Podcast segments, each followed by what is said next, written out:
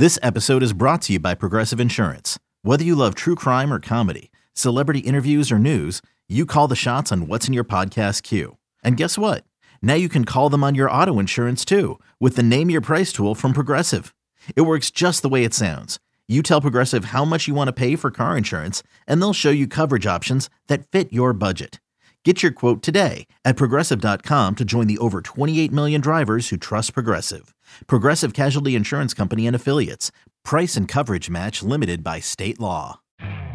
You could spend the weekend doing the same old whatever, or you could conquer the weekend in the all-new Hyundai Santa Fe.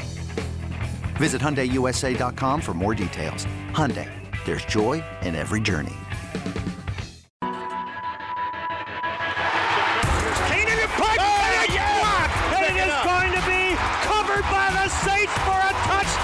It's your inside pass to everything Saints football. Jimmy Graham brings it down, and that is a touchdown, New Orleans. We'll take you to places most fans never go. To practice, to the sideline, to the locker room, following every twist, turn, and touchdown of the Saints season. That is going to be a touchdown, Taysom Hill. Taysom TD. Welcome to Inside Black and Gold. And that is going to be a touchdown again. And guess who? Mike Thomas. Now, here are your hosts, Steve Geller and Jeff Nowak. Oh, baby! Welcome in, Steve Geller along with Jeff Nowak. We are Inside Black and Gold and game week, fellas. We get to get going. Saints versus Titans, week one, Sunday in the Caesars Superdome. Ain't nothing better than the real thing. Yeah, thank goodness. I was just thinking this morning, it's like the preseason is so weird because you spend so much time talking about the actual games to the point that they kind of don't seem real.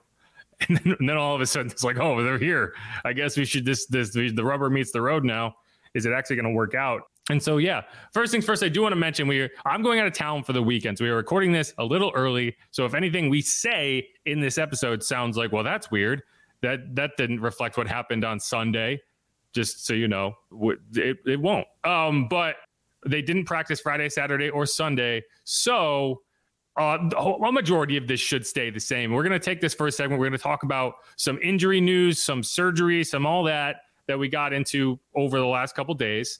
Then the second segment, I want to talk mostly about wide receivers. I got a chance to sit down with Keith Kirkwood and have a great conversation. He's a cool story, like whether you know much about him or not, and he's really just a great guy. So I want to spend some time talking about Keith and what his role might be. And then the final segment, I want to get way into special teams. We got into the kicker punter situation in the last episode, but I want to dive a bit more into it, and I want to talk more about Gunner's role, situational stuff on special teams. But first things first, let's get into it. Jeff Duncan from NOAA.com reported on Friday, Tre'Quan Smith, he has undergone surgery to repair that groin issue. I don't know if it was a hernia or anything to that extent, but either way, he had surgery done. So to answer the question, where has Tre'Quan Smith been? It seems like he fell off the face of the earth. He was under the knife. That's what happened. I don't know if he's going to end up on IR. I don't know what the plans are for him, but he seems to be inevitable and eternal. So I'm not sure. The question you have to answer now is, do you put him on IR? Do you kind of wait for him to come back? It sounds like he's going to miss week one either way. And if that's the case, it'll be the third consecutive season that he has missed week one with an injury, which is suboptimal, as the kids say. Dennis Allen mentioned the other day, though, he didn't expect anybody to go to injured reserve, right? He didn't say that per se. Kind of danced around it. He basically said he was asked if there are any plans to put people on injured reserve as of this moment, and he said no. He didn't say there won't be. Now, they have the option to put people on injured reserve as of, Thursday, right? So it might have been Wednesday even. So they not doing it immediately is an indicator that, maybe they won't at all. Again, that's one of those things that if someone gets put on injured reserve over the weekend and we don't know about it as of this podcast, we apologize, but hey, we get a couple days, so we're going to take them. And so, I still think that there's a decent likelihood that a guy like Landon Young goes on IR, even a Tre'Quan. The recovery timeline for the type of surgery he had is going to be 3 to 6 weeks. So if he had it midway through camp, which it sounds like he did, then, maybe you're only talking about 2 weeks. I don't know. Either way, I as frustrating as it is to see him stay around, like, my issue with him has never been production. Now, a lot of people complain he doesn't do enough. I think he does plenty in an underappreciated role that he has, and that just annoys people because they don't see the production on a daily basis. But my issue has been health. And if he's not able to stay healthy and you can't trust him to be on the field, I don't know. And so I'm hoping that the plan is to put him on IR, because otherwise it would just annoy me to see someone just stick around constantly, even though he's just never healthy. But that's something that you're going to have to watch over the next few weeks. I think during some of our live chats last year, we had Tre'Quan joining in, right? I think it was Faquan. Faquan Smith. Faquan Smith was definitely healthier than regular Tre'Quan. Yeah, he was. And that's, again, that's my thing. It's like, I actually think what Tre'Quan does on the field is more than acceptable. Like, I don't have any issue with them saving his roster spot, but man, if you can't stay healthy, it's tough. Like, what's frustrating too is I think, you know, a lot of people saw those, 2-3 days he had put together at training camp that were suddenly eye popping, really impressive. And then boom, he gone. We never saw him again. Yeah, right. Well, it's like, I did enough. And so that's what we do, right. It's like, oh, they're just trying to save him kind of thing. Yeah. The good news is that the other guy who went out with a groin injury basically at the same time on the same day and also missed a good chunk of time was Rashid Shaheed. And he's back now. Mike Thomas is back, or Mike Thomas is healthy. He has not had any issues health-wise, knock on wood. Like, that's a great sign for him. You know, Chris Olave is still doing Chris Olave things. And as we mentioned, they have Keith Kirkwood on the roster. So, you know, and A.T. Perry obviously made the roster. So it's really hard to complain about what we've seen out of that wide receiver room, right? Like, if you might be missing one piece, but I think the pieces they have that look healthy right now, you feel like you're in really good shape. Yeah, the thing... I think it's going to be big to see what happens now going forward with Rashid Shaheed, just because we haven't seen so much of him during camp. You got to worry about that timing now with Derek Carr. Are they going to be able to get on the same page in time? Will he get off to a slow start this season because he doesn't have that kind of chemistry already built up kind of deal? Yeah, I was able to talk to him in the locker room this week. I asked him that question. Like, do you think... you know, the missed time with a new quarterback is going to be a factor. You know, he's upbeat. He's never going to point to anything and say, like, this is an excuse for me, right? Like, and he says he doesn't see it as an issue.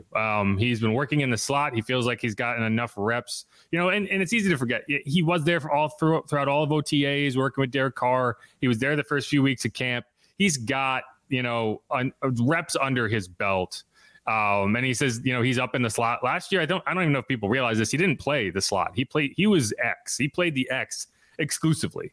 And that was part of the reason that it was difficult to get him on the field as often as people might like, because his role in the offense was limited based on the install that he had done. This year, he has installed at multiple positions.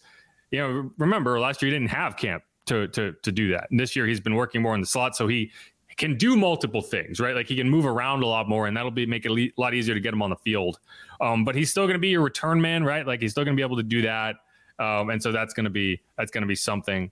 One thing that we didn't talk about yet on the pod is the practice squad, right? Guys like Shaq Davis got kept around. You know, we've seen the last couple days of last week, you had some running back shuffling, which was kind of weird. The Saints initially had signed Ty Summers and Ellis Merriweather. And then there was some kind of weird reporting, right? Like, Mike Kliss out in Denver reported that the Saints had signed Tony Jones. Well, when the Saints announced their practice squad, Tony Jones wasn't on it. John Hendricks reported that the Saints had signed Jordan Mims, who was a running back from Buffalo, who played with Jake Haener at Fresno State the last 3 years. Well, when the Saints announced their practice squad, he wasn't on it, which it's kind of strange. And then the next day, you know what? You have Tony Jones Jr. and Jordan Mims at practice, and Ellis Merriweather, the UDFA that everyone's a big fan of, and Ty Summers got cut. And so I don't know. It's kind of strange. I don't know why you would do that. Sometimes it feels like these practice squad positions are written on, or contracts are written on tissue paper, because it's like, I mean, what, one day? My working theory is you have these positions that you intend to open up, right? And you wanted to get the Bills guy to come down here from Buffalo, the Broncos guy to come over here from Denver, because you know that Ellis and Ty aren't going anywhere. They're here already. And so you just needed to sign them to get them here so that you could adjust. Because I think it wouldn't work if you went the other way, where you signed those two guys and then cut them to bring back your other guys as they wait. You know, so I don't know. It's kind of strange. But either way. We also got word, though, too, about Kendre Miller and a hamstring issue. Yes. And so that's why I think you ended up bringing in Tony Jones. Absolutely right.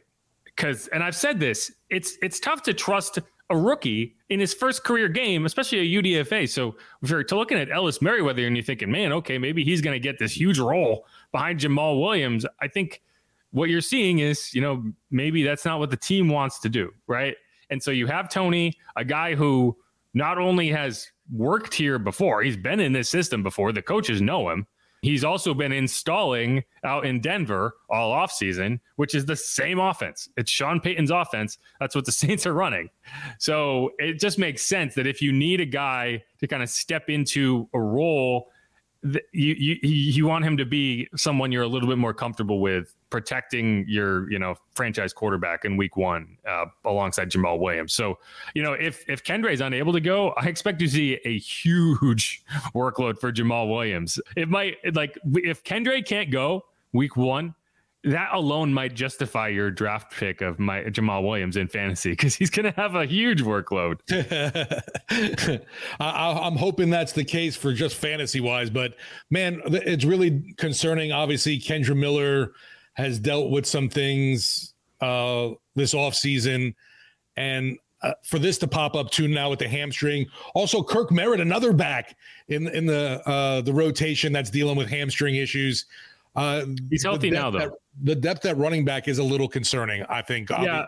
And what we saw in the preseason from the running game wasn't really impressive. And I know that a lot of it was backup offensive linemen, too, in there. Yeah, and not Kamara. Right, right, exactly. Alvin or even Jamal. Right. I mean, it was the unimpressive part of the run game was with your third string running back or fourth string running back going behind backups. So that's why I'm not, right. So that's why I'm not overreacting. Right. I'm not overreacting to the run game at this point, but you won't have Alvin week 1, 2, and 3. So you kind of hope that can be better. But yeah, Kirk, I always forget about Kirk, but yeah, he made the roster. We talked about him in the last episode. It's really cool to see him make the roster. He's still, you know, unless they changed in the last couple of days, he's still listed as a wide receiver on their official depth chart online, or not their official depth chart, but their official roster online. And yeah, no, it's cool. And, you know, we see this every year. DA is just a sucker for guys who can play multiple positions. I don't know what it is. If you can play multiple positions, your chances of making this roster skyrocket. Like, oh, Juwan, you're a wide receiver. Yeah. Oh, you're a wide receiver, but you're a tight end now. Oh, money, right? Oh, PJ, you're a corner. Oh, PJ, you're a corner and a safety now. Got it, right?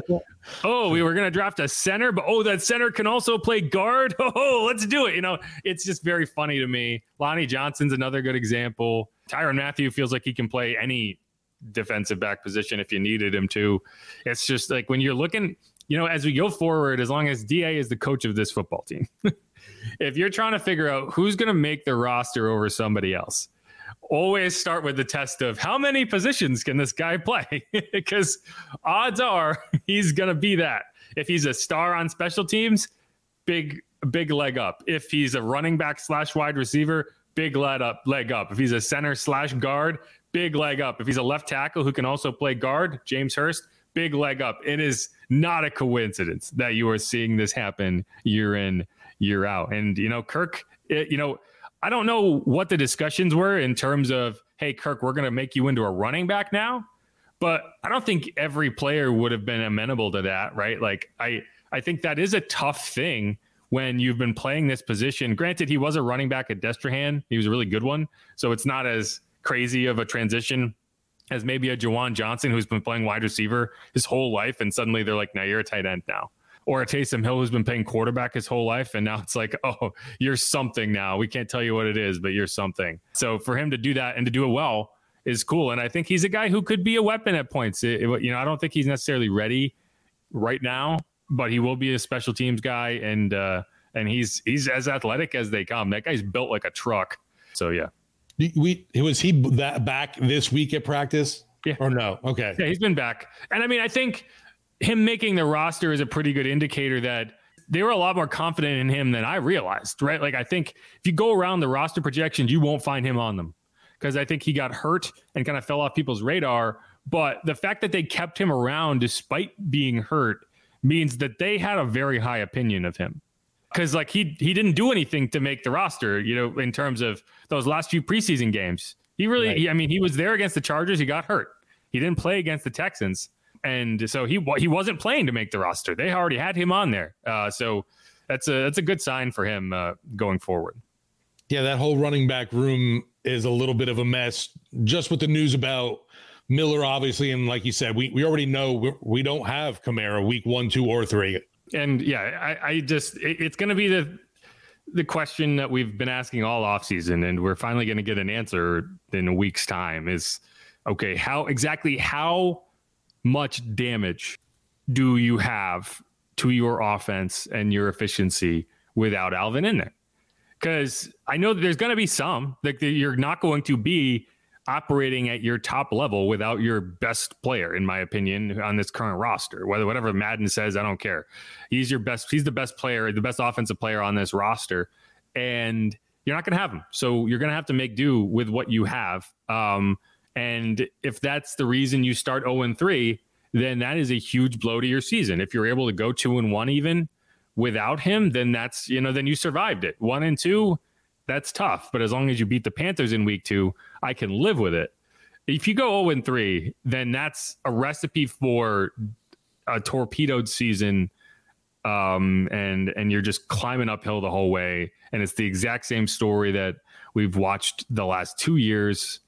At least, you know, not the exact same story, but it was the story you saw last year, and they were climbing uphill the whole way, and they eventually, you know, the boulder rolled back down on them. 2021, they started well, but then they lost 5 straight. So those last 4 weeks, you were climbing uphill, and then a boulder shaped like a giant ram rolled back down on them, and they missed the playoffs. And so I just want to see them get off to a hot start, and that's what makes it frustrating. But I don't think missing Alvin's going to be that key determiner, though, about how things go in weeks 1, 2, 3. Missing him, obviously, you got a big punch from that offense gone, but there's still a ton of weapons around. We know that. I'd like to think that, and I'd like to think that this is a good time to be without him in the sense that people should be healthy. We asked Dennis Allen about Kendre if he was in danger of missing week 1, and he said, we'll find out next week. And injury report on Wednesday. Yeah, and he is very happy to be able to start giving us an injury report instead of getting asked about every individual absence from practice. One guy who has missed a couple practices, then that's going to be interesting if it does affect his status week 1, is Jameis Winston. He has a wrist injury that he got in the finale against the Texans, which he didn't play that much. And that might explain why he came out after 1 quarter. Whereas previously we had seen him play the whole first half. This time we saw Jake Haener play 3 quarters, which is kind of a weird amount of time to play. And so if he can't go, you know, is Jake going to be the guy? I imagine he is. But yeah, that'll be, you know, and I just, you do wonder, it's like if he does miss a couple weeks, suddenly Jake is preparing as the backup anyway. Does he end up losing that job? I don't know, but that's something to watch. That'd be messed up. Jameis has had such terrible luck overall. And he's been bypassed while he's been hurt before, stuck around. He's been a good sport about it, but yeah, that would be kind of a another needle. Yeah, that'd be kind of a nut punch, I think would be a fair way to describe it. Of like, all right, guys, I'm just gonna go, just gonna give like an Irish goodbye. Like, you guys clearly don't want me. But yeah, anyway. The thing with Haener too, obviously, you know, he had kind of a down outing that last time out. So it wasn't like he was expected to take over this number 2 role. If that were the case, you know, week 1, obviously. No, if there was if you were harboring any delusion that he was going to win that job out of the preseason, it was dispelled in the 4th quarter of that game. Plus Lucas Krull's gone, so we can't throw to him. Yeah, I guess that's something we could mention is Lucas Krull went out to Denver. I had a couple people ask me like, well, why didn't the Saints sign into their practice squad? And I'm like, I bet you they tried. Right. But, you know, in certain instances, it just doesn't make sense. Like the player also has to sign. It's not like a waiver claim where if you claim someone on waivers, they have to come. They don't have a choice. He cleared waivers and then went to sign with Denver. And it's like the Saints could have said, hey, we want you on our practice squad. And he could have said, you just kept a 36-year-old on the roster over me. Why would I stay here? There's clearly no opportunity for me here. Even next year, you're still going to have Jawan and Foster and who knows about Jimmy, right? I imagine he's a one season guy. When am I going to get a chance if I'm Lucas Krull, right? So he goes out to Denver where he's competing with Greg Dulcich and Adam Trautman. Like, I think he's got a chance. Like Chris Manhertz, like no one. I think Nate Atkins is another one. No one on that roster is screaming like, oh, we can't give any opportunities to Lucas Krull because how are we going to take that guy off the field, right? So that's why you end up with him in Denver, where he's working with Adam Trautman, who he was a teammate with last year. His tight ends coach is Declan Doyle, who is was an assistant for the Saints last year and is now the tight ends coach with the Broncos. So he knows him very well. And then obviously Sean Payton is there, which is funny because you can't even say he rejoined Sean Payton. Because Sean was never his coach, but it is the same offense. So he's going to a very familiar situation. The terminology is going to be very similar. He's going to be able to get up to speed a lot faster. So I understand why he went out there. And it's not a case of like, oh, the Saints just said, yeah, screw it. This guy's no good. Anyway, He's not on the practice squad. It's just the Denver Broncos and the Carolina Panthers trying to become the Saints. Yes, Calvin Throckmorton did get claimed. Right. I was like, man, we even lost some O-line depth there to the enemy. Yeah, and that one makes sense. That one makes a lot of sense to me, too. Like, both of these make sense. That one makes sense because if you're the Panthers and you're like, we just need depth, you know, people can talk all they want about Calvin Throckmorton, and like, I don't want to see him starting either, but it's not very often you find someone on waivers. Because remember, it's only young players. It's only guys in the first 4 years of their career. It's not often you find guys on waivers with 20 starts to their credit. He's 27 years old. He's not like he's like over the hill, right? He's 27 years old, and a good chunk of that work came with Andy Dalton, who is the Panthers' backup quarterback. So, I mean, in that sense, it makes a whole lot of sense. And then, so, and the guys who did end up on the practice squad, you know, they got Jack Davis back, right? They got Ellis Merriweather back, but then he got waived, you know. So, I don't think. The human wrecker of Nico Lalos is back, and Jalen Smith. Yes. So I mean, I think you aren't. Yeah. The second you brought in Jimmy Graham and decided to give him a roster spot, you sent Lucas Krull away. Yeah, I guess is like that's kind of the payoff that you get. Hopefully, Jimmy Graham justifies that. But yeah, I think that's it in terms of kind of the news that we need to hit here, unless there's something else you're thinking of. No, we had kind of speculated too with Krull, oh, maybe Pittsburgh, but apparently Kenny Pickett does not care. Everyone keeps saying, actually, I'm sorry, Bobby keeps saying that. And it was funny because we talked about this on the last episode. And then when I was on with you guys the other day, he brought that up and I was just, God damn it, Bobby. Oh my gosh. Yeah, he was high on that reunion. Yeah, I never really understood it. Like I get the idea, but like I don't know. It's a little too on the nose, I think. I guess everybody thinks about, hey, like it worked for, you know, Burrow and Ja'Marr Chase. Yes. Lucas Krull is the Ja'Marr Chase in this scenario. Yeah, that's I mean, I guess if you're doing it relative, where Kenny Pickett relative to Joe Burrow is about the same difference as Ja'Marr Chase to Lucas Krull. I mean, in terms of talent level, because Kenny Pickett sucks. I'm gonna stick with that take until I can't anymore. I do not think Kenny Pickett is good. I keep hearing about how Kenny Pickett is good. Where? What? Show me the evidence with his like 8 touchdown passes last year. Give me a break. I'm more not convinced in his offensive coordinator than him. So Joe Brady. Oh yeah. No. What's his name? Matt Canada. Oh, it's Canada. That's right. Joe Brady. I always get those two mixed up. They're just a couple bald dudes. You know, I don't even know where Joe Brady is now. He was like going so far up the coaching ladder, and I can't even tell you where he is now. Is it Buffalo? He's the QB's coach for Buffalo. Okay. I always get him and Matt Canada mixed up because they're just two guys who used to coach for LSU and Jake Peets, and they're all the same. But all right, let's wrap up that segment. We're gonna come back and I wanna have a Keith Kirkwood love fest, a Keith Kirkwood love fest, because I got a chance to talk to him this week and we have an interview that I want to play. So stick around for that on Inside Black and Gold.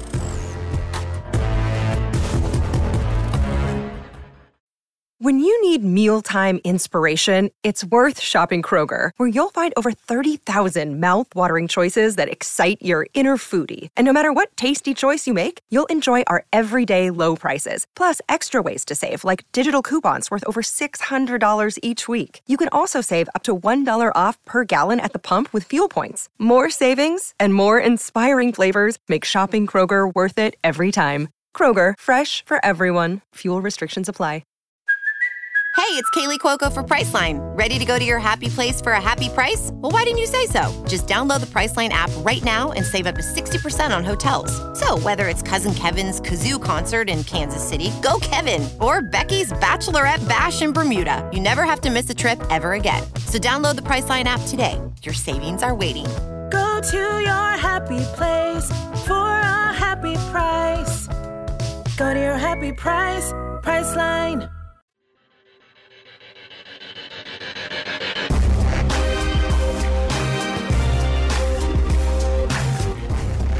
Back on Inside Black and Gold. We're gearing up for Week 1 Saints-Titans, September 10th. I'll be on the sideline for that. It'll be a good time. It'll be at the Caesars Superdome. Hopefully the Saints win an opener for once in their lives. One guy who I expect to be on the field, the guy who caught the first touchdown pass, quote-unquote, from Derek Carr in the Superdome, is Keith Kirkwood, a guy who, we've known for a long time. I was talking to him and I asked him, I was like, you remember... that game where Drew Brees threw 4 touchdown passes to undrafted players? And he was like, oh yeah, that was my first touchdown. It was on Thanksgiving, I believe. It was, I can't remember if it was on Thanksgiving, but it was against the Falcons.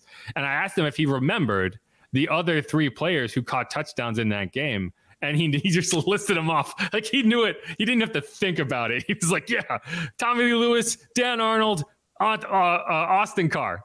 Money. And I was like, okay, so this means a lot to you. And he's like, yes. And, he's a guy who's been in the NFL for 6 years. He has never made a 53-man roster out of camp. And this year he did. And I just think it's really cool. Like I'm not going to sit here and tell you that you should pick up Keith Kirkwood in fantasy, right? Although I would say that there is going to be a point this year where Keith Kirkwood has a day or two where if you had him in fantasy, if you were like desperate and you're like, fine, I'll take a dart throw at Keith Kirkwood, he might reward you with like a 2-touchdown game, because I think he is going to be a piece of this offense. And we'll get into that a little bit later on, but I'm not going to try to convince you he's going to have a monster year. It's just every good NFL team, every team that makes a run of the postseason, that makes a run to the Super Bowl, they have players like Keith Kirkwood who make an impact that is underappreciated. It won't be remembered 5 years from now, but in the course of the season is hugely important.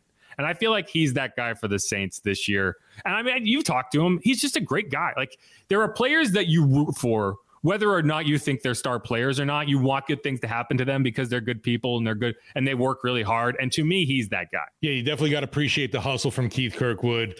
Definitely someone to me that's, I think I've mentioned it before, that stood out was just the way he's carrying himself, the confidence he has right now going into this year. You definitely can see he believes in himself. I'm not saying he didn't before, but I think he's really confident in what abilities he can bring to this roster.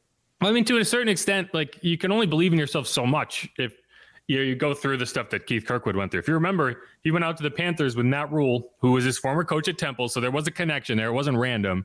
He went out to he knows Matt Rule, who's no longer there. And he was in his first training camp, he got speared on a tackle in a non-contact practice. He got speared in the helmet and he got hurt. And, that kind of ruined his preseason.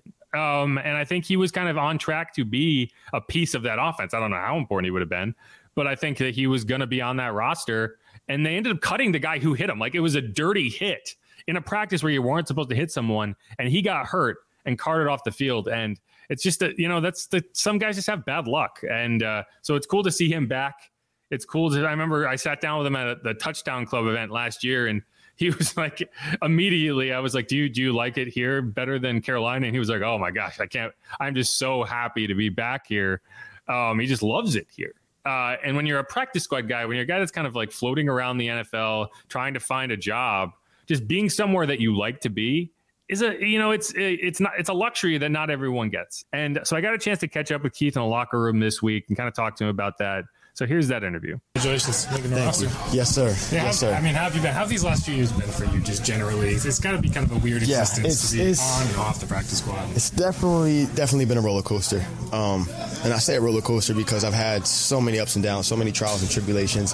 I've been hurt, been on the practice squad, elevated off practice squad. But just like I mentioned before, I'm just taking this year as a new opportunity to come out and show that Keith Kirk was able to display some good things this year to help this team go as far as we possibly can. So, you know, just getting your cut down day, did you feel confident going in that you had done enough to make the 53? I mean, I think that's everybody's goal is to make the 53-man roster, but you never know what happens in this NFL, in this business. I definitely felt like I displayed a lot this camp to give me that opportunity or just to have the coaches have some more of a good standpoint on who was going to make that 53-man roster.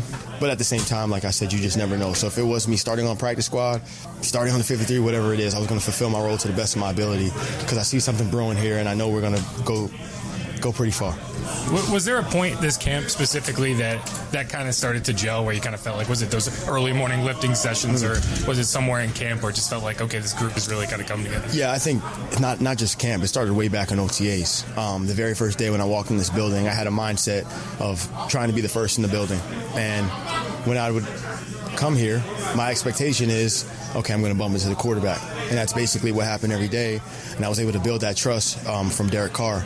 And that relationship just has built and grown. And he trusts me as one of the guys on this team that if he can count on me or if one guy messes up, he can always count on me. And that's what I love, that I was able to fulfill that back in OTAs and just this whole team overall. The way we competed in OTAs, I don't think there's another team in the NFL that has had this level of competition that's brewing right here in New Orleans Saints. So I'm just super excited for what's going to happen this season. I mean, you've worked with multiple quarterbacks. Is that trust that you talk about, you know, it's kind of something that gets said a lot, but is it kind of a tangible thing? Like when you're out there, you can tell that he trusts you in certain situations? Yeah, and I think that's what you want out of any quarterback or any receiver, tight end, or running back, quarterback you're playing for. You want to build that trust because if there's no trust out there, there's no point of you being out there with that quarterback. Because at the end of the day, if you're not that number one or number two read, well, he's counting on you that you're that third, fourth guy that's going to be in the right spot at the right time so that, you know, things don't mess up in the progression of the quarterback and we have a still successful offense. So that's the goal at the end of the day, is to build that trust from the quarterback so that he has the right guys out there. So if there was ever a mess up or a screw up, he knows he can count on those other guys to step up and fulfill that role. Gotcha. I can't recall if we've asked you yet, but you know, that touchdown, it feels like a month ago at this point. It kind of was a month ago at this point, but how cool was that moment just to catch that touchdown? Yeah, it was definitely one of the best feelings that I can recall because even though that touchdown doesn't actually count in the stat books, that was my first touchdown since 2018 as a rookie being on this team.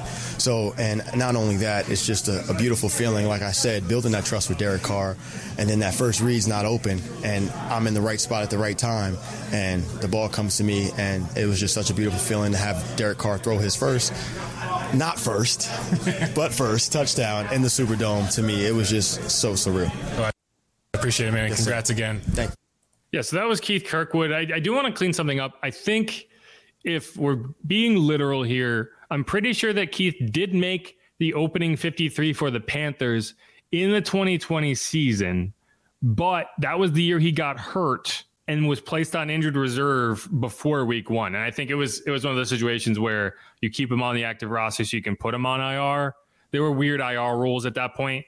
But even then, he played one game that year and ended up going back on injured reserve because he re-injured his shoulder. So, yeah, I mean, call it what you want. This is really the first time that he has made a roster on his merit and being healthy and expected to play. But either way, you could hear from him there. One of the things that he talked about, and this is kind of what I was alluding to in the open here, is, you know, having the trust of your quarterback means a lot more than I think anyone who's never played wide receiver might realize it is. And if you go back to that touchdown pass, it wasn't just the touchdown pass in the Superdome. It was a situation like Keith talked about where the defense took the first option away.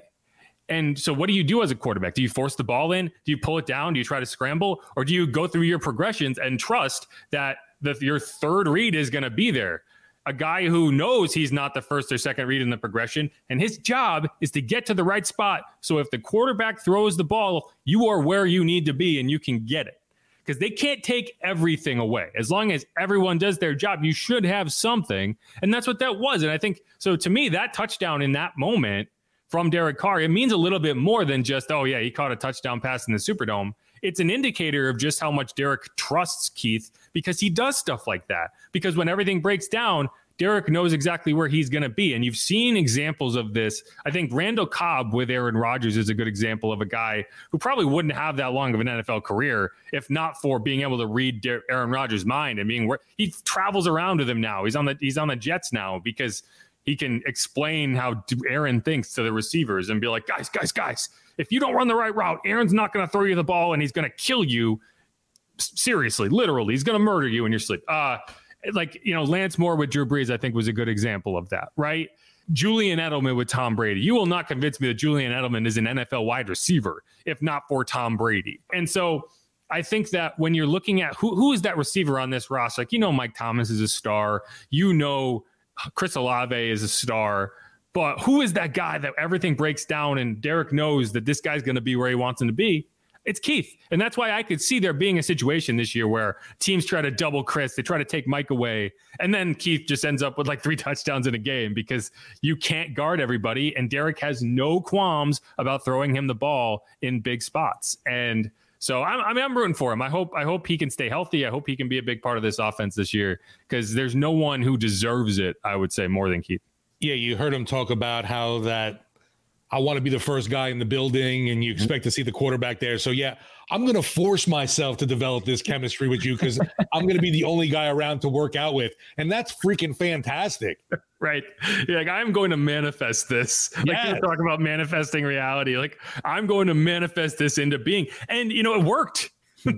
Derek talks about the same thing. It was like, yeah, like I didn't really know Keith. And then all of a sudden we have these 6:30 lifting workouts and who's in the building? It's me and Keith. And we're constantly talking. And, talent is great. Talent can go get you a long way. But as a wide receiver, especially at that position, the position of wide receiver, you are nothing if the quarterback's not willing to throw you the ball. If he's never going to look your direction because he doesn't trust you, if you're Brian Edwards, you're not getting anywhere. You have to do the right things to the point that he's under fire. He's sitting in the pocket. He's waiting to get lit up, but he's willing to go to his third read because he knows it's you and you're going to be there. And they're doubling this guy. They can't cover everybody. Anyway, I think that he's going to have some moments this year where you're like, man, I'm glad they have him around. Totally. And like you said, he's not going to be this fantasy stud that, oh man, I got to pick up Kirkwood. But like you said, too, it's like it's going to be a week or two where, oh, crap, Keith Kirkwood, 4 catches, 2 touchdowns, 80 yards kind of thing. It's like, where'd that come from? Right. There's going to be a point this year where all of your wide receivers are either hurt or on bye, and you're just desperate. You're like, who can I pick up that is definitely available and has a chance to score a touchdown, to save my fantasy week so that I don't have a donut and I have a 7 or a 9. And I think he might end up being that guy. Like if there's a week Michael Thomas isn't out there and suddenly you need an X, I think he's the guy. I don't know what happens if Tre'Quan gets healthy, whose role is whose, who gets the run. But that's actually a good point right there. I was thinking, could Keith Kirkwood be that guy that does that dirty work for you, and be that blocker? Oh, 100%. No, that's he's a big dude.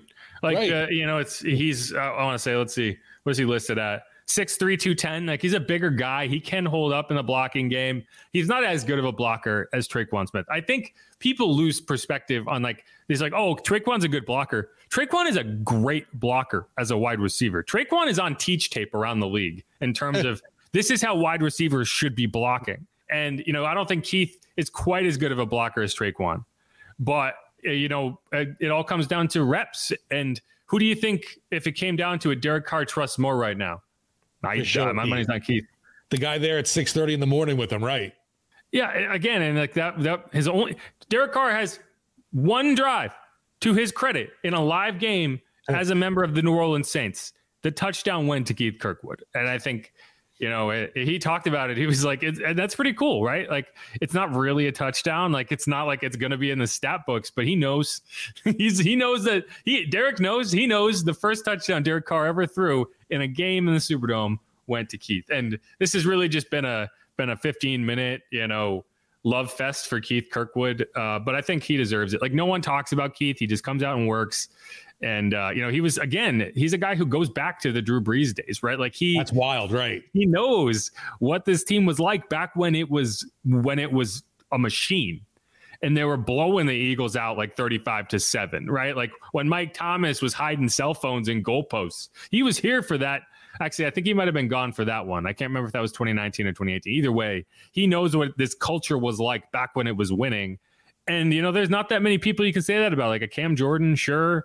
You know, Ryan Ramczyk, yeah. I can't remember when JT Gray showed up, maybe 2018, I don't know. But, you know, I think those guys are valuable. Even Tre'Quan Smith, you know, he was here in 2018, the only player left from that 2018 draft class. But yeah. But the problem is obviously, yeah, we've seen Tre'Quan in and out way too often. That entire draft class. I mean, if you want to throw a draft class in the trash, holy crap. Let me read it to you, and you can just cringe at every name. I probably could name it offhand. The first one is obvious. I mean, the first two are obvious, but I always forget the last few. They're just as bad. Marcus Davenport, number 1 overall, Mr. 2 Firsts. Then the next pick, because you didn't have a second-round pick because you traded it the year before, Tre'Quan Smith, the only player from this draft class, who there are 7 players who are drafted here, the only player still on the roster. 4th round, Rick Leonard, an offensive tackle out of Florida State. He didn't make that a camp, did he? Make the 53. Right. Your 4th round pick. I mean, that's bonkers, right? Like, you can't be cutting your 4th round pick. There's so many players on the board that you're not even getting to camp with them. You know, I don't even know if that guy's in the NFL even anymore, honestly. I mean, what a bad pick. Yeah. I mean, you talk about like Ian Book. At least they gave Ian Book a chance. God. Anyway, continue. Natrell Jamerson. Yeah. 5th rounder. Safety out of Wisconsin. Cameron Moore in the 6th round. Cornerback out of Boston College. And then another Boston guy, a 6th-rounder, probably the best pick in this class. Boston Scott, a running back out of La Tech at number 201 overall. He ended up making the 53. Right. Then getting waived and sent to the practice squad. And then he was signed by the Eagles off the Saints practice squad and has gone on to probably have, you know, the best career out of, I don't know. Marcus has had decent. I mean, he hasn't been a star, but if you only consider his games against the Giants, he has been a Hall of Fame caliber player. And then the 7th round pick. Now, this guy has played in a lot of games for the Saints. Can you name him? The 7th round pick in 2018. We actually just saw him in the preseason. No, who is it? I can't think of it offhand. Will Clapp. Oh, he was the 7th round pick that year. So you can't say they never draft LSU guys. That's right. They never did, at least. They do. They will now, I'm sure. But center out of LSU, Will Clapp. He's now on the Chargers, if anyone was wondering why I mentioned that they saw him. That's the draft class. Can you? I mean, I don't think you can go back in Saints history. There have been some bad draft classes. I don't know if you'll find a worse one than that in terms of just whiff, whiff, whiff, whiff, whiff, whiff. No, all those names make you remember some awful mediocrity. And like I said, that Rick Leonard pick, I distinctly remember. I was like, man, he didn't even make it out camp.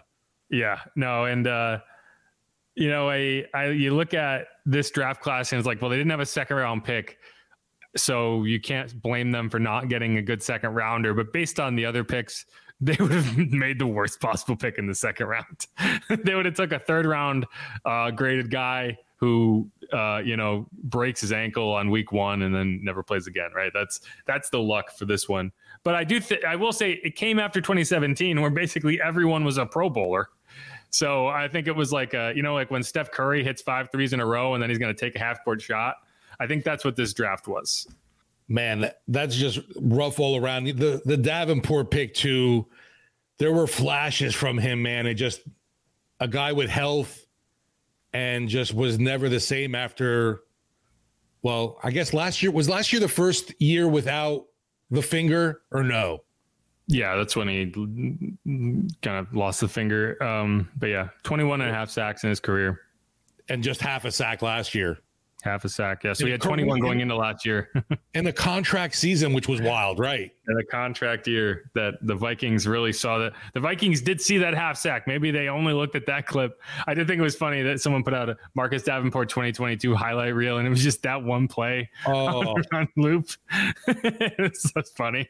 Yeah, definitely interested to see what he does in his career now, but just never was able to put it together here, unfortunately. No. But you know what? This year looks more going off a different tangent. This year definitely looks more promising opposite Cam with Granderson and Peyton Turner. With that, that's a pretty lethal rotation. I like it. Yeah, well, that 2021 draft class was looking rough, but you know, we'll see if Peyton can do something. Then maybe you can salvage it. But right. All right, let's wrap up this segment. We're going to come back. We're going to talk more about special teams. Obviously, this is a position and a group that has had a lot of upheaval in the last few days. Talk more to Lou Hedley, two UDFAs. Yep. And we're going to get into more of that. But also, you know, I want to talk about Gunners. I want to talk about all that. We got to talk to Darren Rizzi this week. He had a lot of interesting things to say. So we'll get into that. This is Inside Black and Gold. I'm Jeff Nowak. He's Steve Geller. If you haven't subscribed yet, do that. And stick around.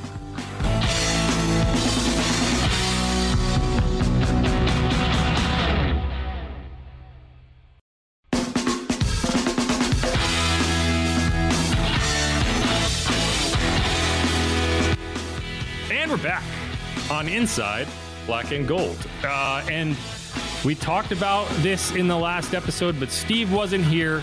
So first things first, I want to get Steve's reaction. What was your kind of just like gut reaction when you heard that both Blake Gillikin and Will Lutz would be losing their jobs to UDFAs named Blake Grupe and Lou Hedley? I guess I'll apologize to Peter King because I thought his report was completely bogus and it turned out to be completely factual, where the Saints were interested in trading a draft pick Denver was interested in sending the draft pick for a kicker. That ended up being Will Lutz, what made so much sense. Obviously, it's since Sean Payton does know him. I didn't think he'd be going after the undrafted rookie and Grupe. Wait, so you're going to give credit to Peter King, but not to me, the guy who told you that's what was going to happen? I guess because Peter King had it in print, I guess. I'm giving him the credit. But that seems unfair. It's just to me, it was just wild, though. They still decided to move on from the proven guy. No, I mean, I agree with you. I didn't think that it was going to happen, but I think where I kind of landed on it was if Sean's going to trade a draft pick for a kicker, he's going to want it to be the kicker he knows. And right. My question, and I don't know if we'll ever get the answer to it, is whether Sean would have traded for Blake Grupe. Because is that the difference? When you have two guys who are very close to each other. And, you know, I think we all watched that battle play out in camp. And to me, the tie goes to the veteran, right? And so I would say that they were very close. I don't think that there was anything that either of them did to separate themselves from the other guy. And to me, it was like, okay, if you're trying to win this year and this is not a rebuild year, then you're just going to go with the proven commodity. But what if the Broncos are willing to trade a pick for one of them and not the other guy? Does that factor in? I think it does. And you also save money when you keep Blake Grupe. You get a 7th round pick. So to me, I think that's probably what kind of tipped the scale is, you know, you got a 7th round pick. And while, you know, 7th round picks are kind of like, you know, pennies that you kind of chuck around and, you know, throw in the wishing well. You know, sometimes they're Marcus Colston. So it's better than nothing, right? Yeah. And so if you were kind of leaning toward Blake anyway, because you wanted to get younger, you wanted to free up some cash so that maybe you could go after a backup offensive lineman somewhere. That much money there. No, but you also saved money on Roby. You saved money by going Roby from Gillikin to Hedley. So it does add up after a while. And, you know, Hedley's funny because talk about getting younger, dude's 30. Yeah. I talked to him this week about that. And, you know, I asked Darren Rizzi about this too. It's like, you know, you bring in a 30-year-old guy. It's like, it's got to be a unique situation for a coach. Like you're used to dealing with rookies. You're not used to dealing with rookies that were once a full-time scaffolder and owns a tattoo shop. But, you know, what Darren said is basically, it's like he never came in and was considered himself above the rookie class. Like he did the whole rookie thing. He came in as a mature version of a rookie player. And I think that helps when you're trying to decide between these two guys. Like, you know, he endeared himself well to that coaching staff. I really like Lou. You know, he's a fun guy to talk to. We hadn't talked to him until this week.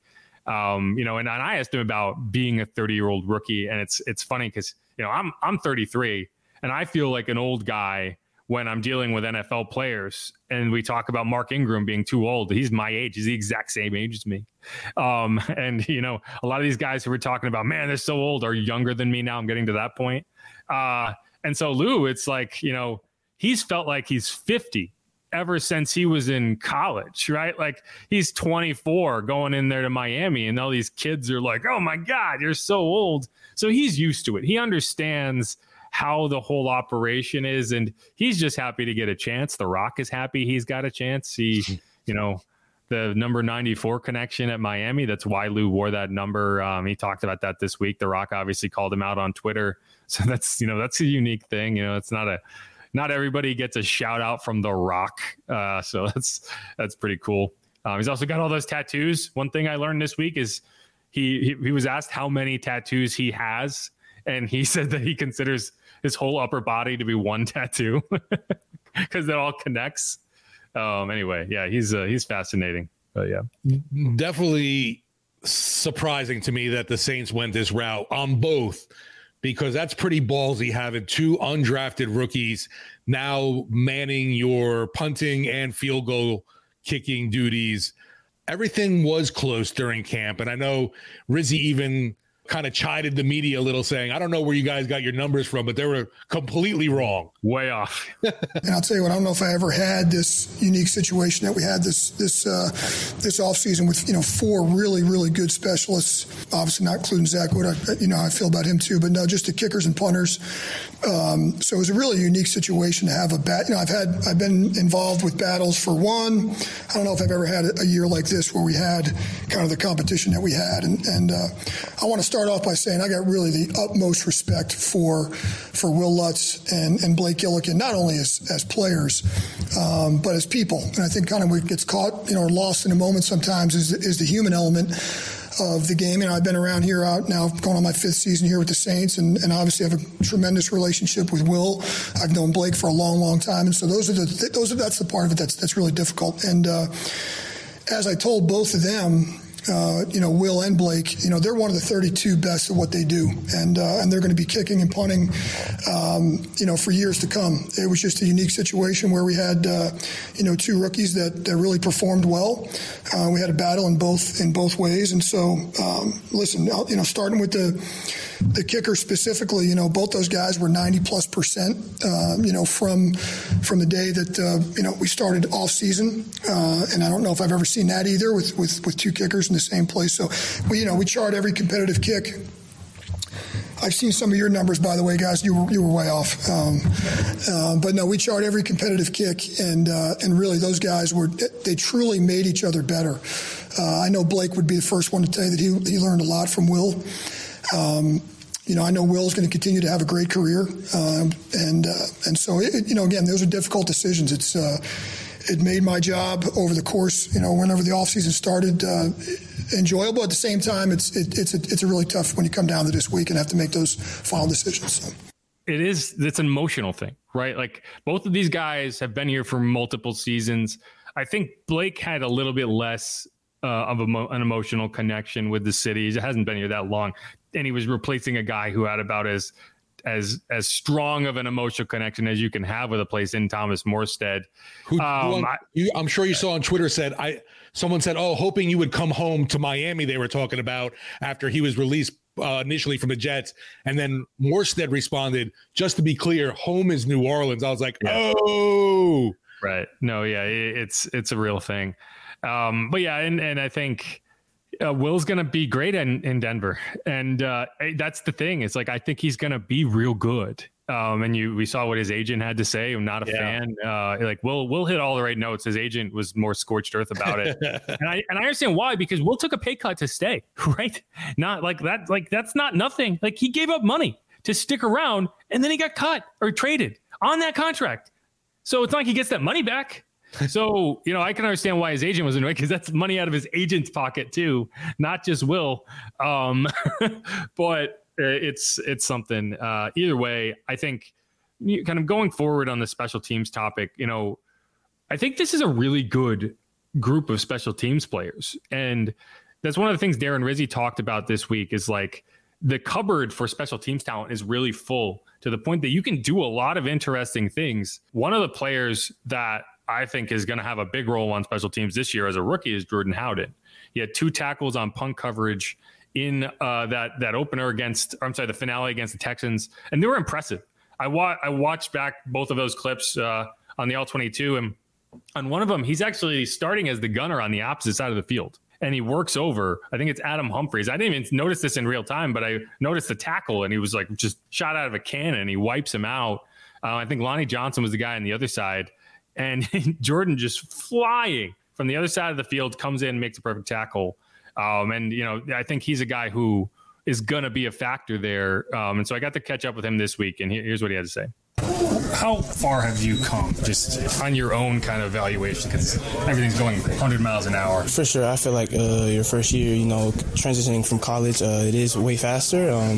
You're with a bunch of skilled players that are at the top level in each of the positions. You know, everybody's fast and quick. You just got to catch on quick and just learn from the people that's in front of you, ask questions. I feel like that helped a lot as I got through. And even I'm still learning as now. So, like I said, you go out there, you put on tape and just do your best and then learn and grow. So, is there anything in particular that kind of stands out like a light bulb moment getting into the NFL? I feel like just being around the people that've been in the league for a long time.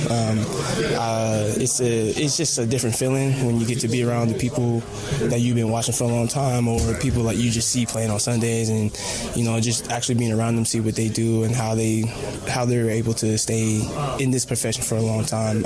I feel like that would help you once you move on in your career. So. Gotcha. And obviously, as a rookie, you know, finding ways to get on the field, special teams, it's a big part of that. So you got 2 punt tackles in that finale. Is that something that you kind of clicking in that punt coverage? Yes, because you know, in college it's totally different. It's a totally different thing that you have to do. I just been with the coaches, special team coaches, and just been learning with them every day. And each game I've gotten better. And like I said, as long as I'm able to do that and be able to ask more questions, okay, what should I do? Should I be more on the line, off the line? Okay, if I'm in a vice, what do I do here? So I feel like learning with the vets like JT and getting with them has been helping me to go out there and just play fast. Gotcha. And is there are you focusing on either safety position in particular, or are you kind of just working? Right now, like even all camp, OTAs, I learn both just in case. So whenever somebody does go down, like I know both, so I don't have, it doesn't have to be like, okay, he only knows this one spot then. Okay, so right now I know both, but right now I think I'm pretty sure leaning more towards strong safety right now. So not for sure yet, but whatever they need me. So that was Jordan Howden, Saints rookie, fifth round pick out of Minnesota. And yeah, I think he's a guy this team likes a lot. They obviously kept him around. All the draft picks made the roster. One thing Rizzi talked about was situational gunners, which I thought was interesting. If they're on the going in punts, they might have faster guys. You know, sometimes we see the wide receivers who are really quick and can get downfield and get those punts right before the goal line. Whereas when you're deep in your territory and you're trying to get, you know, you might get doubled on the outside. You want bigger, stronger guys who can fight through that and get downfield. And so you got, I mean, Lonnie Johnson, Ugo Amadi, Jordan Howden, maybe a Tre'Quan Smith, maybe an A.T. Perry. Like you have a lot of options on those plays. And I think the Saints are in good shape. When you mentioned earlier too, the Saints had to have been drooling over Howden with his versatility. He can play the slot, both safety positions, also special teams. That versatility factor again for Dennis Allen. I agree, and I'll give you that video here. Let's see, just for your edification. This is the play. So he's coming from the opposite side of the field. I mean, like that's impressive. And you'll see it here. Like look where he comes from. He splits his own teammates and then gets down. That's Adam Humphries. Bonk down. Locked in. Yeah. And I mean, like, I think the angle he takes might be suboptimal in terms of, I don't think you want both gunners to be on the outside hip of a guy who's trying to cut the other way. Like, you know, your first job as a gunner is to get to the returner however you can. So, you know, in that sense, he's not responsible for being the contain guy. but I still think you still want him to be opposite. You know, you don't want both gunners coming from the chase angle. But he was able to just time it up perfectly. And so I think you probably want to see him kind of work his hips a little farther inside as he's making that, because there are faster returners than Adam Humphries. And if he does miss that, there is a long way that he could run to break, contain, and get to the opposite edge of the field. But either way, yeah, you can see the ability there. And so, you know, there's a lot of intriguing young players. I think they've done a really good job the last couple of years of drafting and getting really athletic, strong, prototypical sized players into positions that they can develop. Alontae Taylor, DeMarco Jackson, even a guy who I think has looked pretty good this preseason. So, you know, there's a reason that Darren Rizzi feels really confident about this group.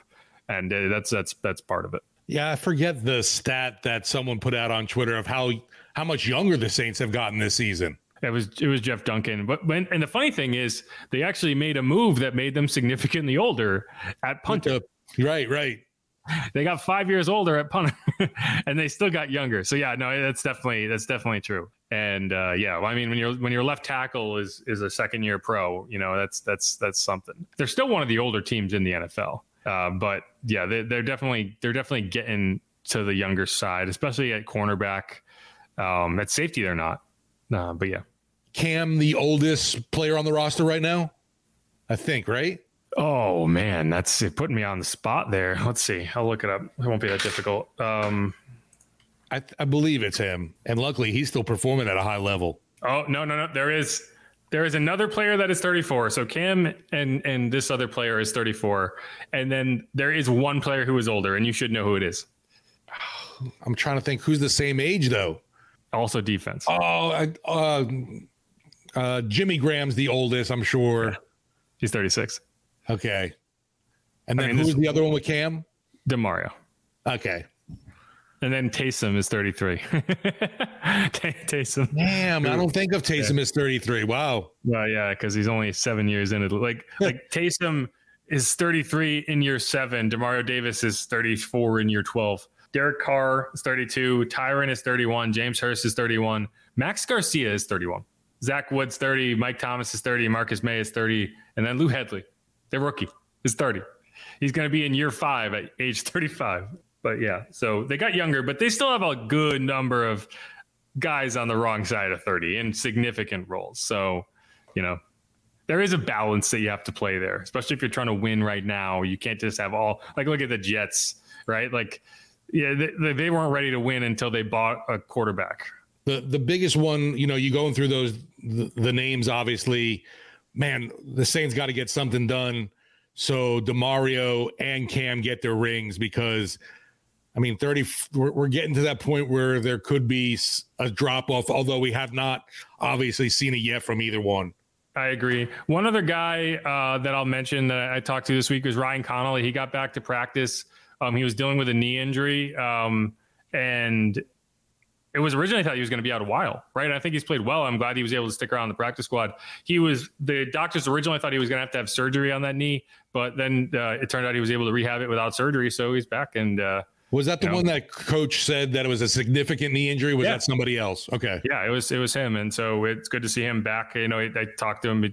It's again, with these veterans, it's really a matter of where they want to be, right? Like, he could have gone somewhere else and went on a practice squad if he wanted to be there. He likes it here. Same with Jalen Smith. Both guys just wanted to be on this roster. You know, and we've heard that from a lot of people. It's like they, you know, there's a really good locker room culture this year. Like, everyone feels like there is something really positive brewing with this group, and that at a certain point, that's just kind of like yay rah doesn't mean anything. But then at a certain point, it's real, and you have to acknowledge it. And I'd like to think that that's the case this year, and we're going to start finding out this week. It's game week, baby. The rubber meets the road. So if it is all talk, we're gonna find out. We'll find out very early on too, because I feel like, you know, we've talked about the schedule and how it shapes out in favor of the Saints. I think early on, your toughest matchup might be week 1 at home against the Titans. We'll find out. But all right, let's wrap up this episode of Inside Black and Gold. We'll be coming back to you this week with more on practice updates. We'll get an injury report on Wednesday, and then we will dive into the Titans. For the first time, we'll start talking about an opponent, because I have not spent one iota of time researching the Chiefs or the Chargers or the Texans. But we do want to know a bit about... You got to spend time with the Chargers, though. Yeah, I didn't pay attention to them. I was more worried about trying to find Jimmy Graham wherever he was. Yeah. But yeah, so maybe we'll be able to finagle a Titans guest this week and get kind of into what to expect from them, because I don't really know that much about the Titans. I know about Derek Haener. I know about Tajay Spears. I know about Ryan Tannehill. So we'll find out.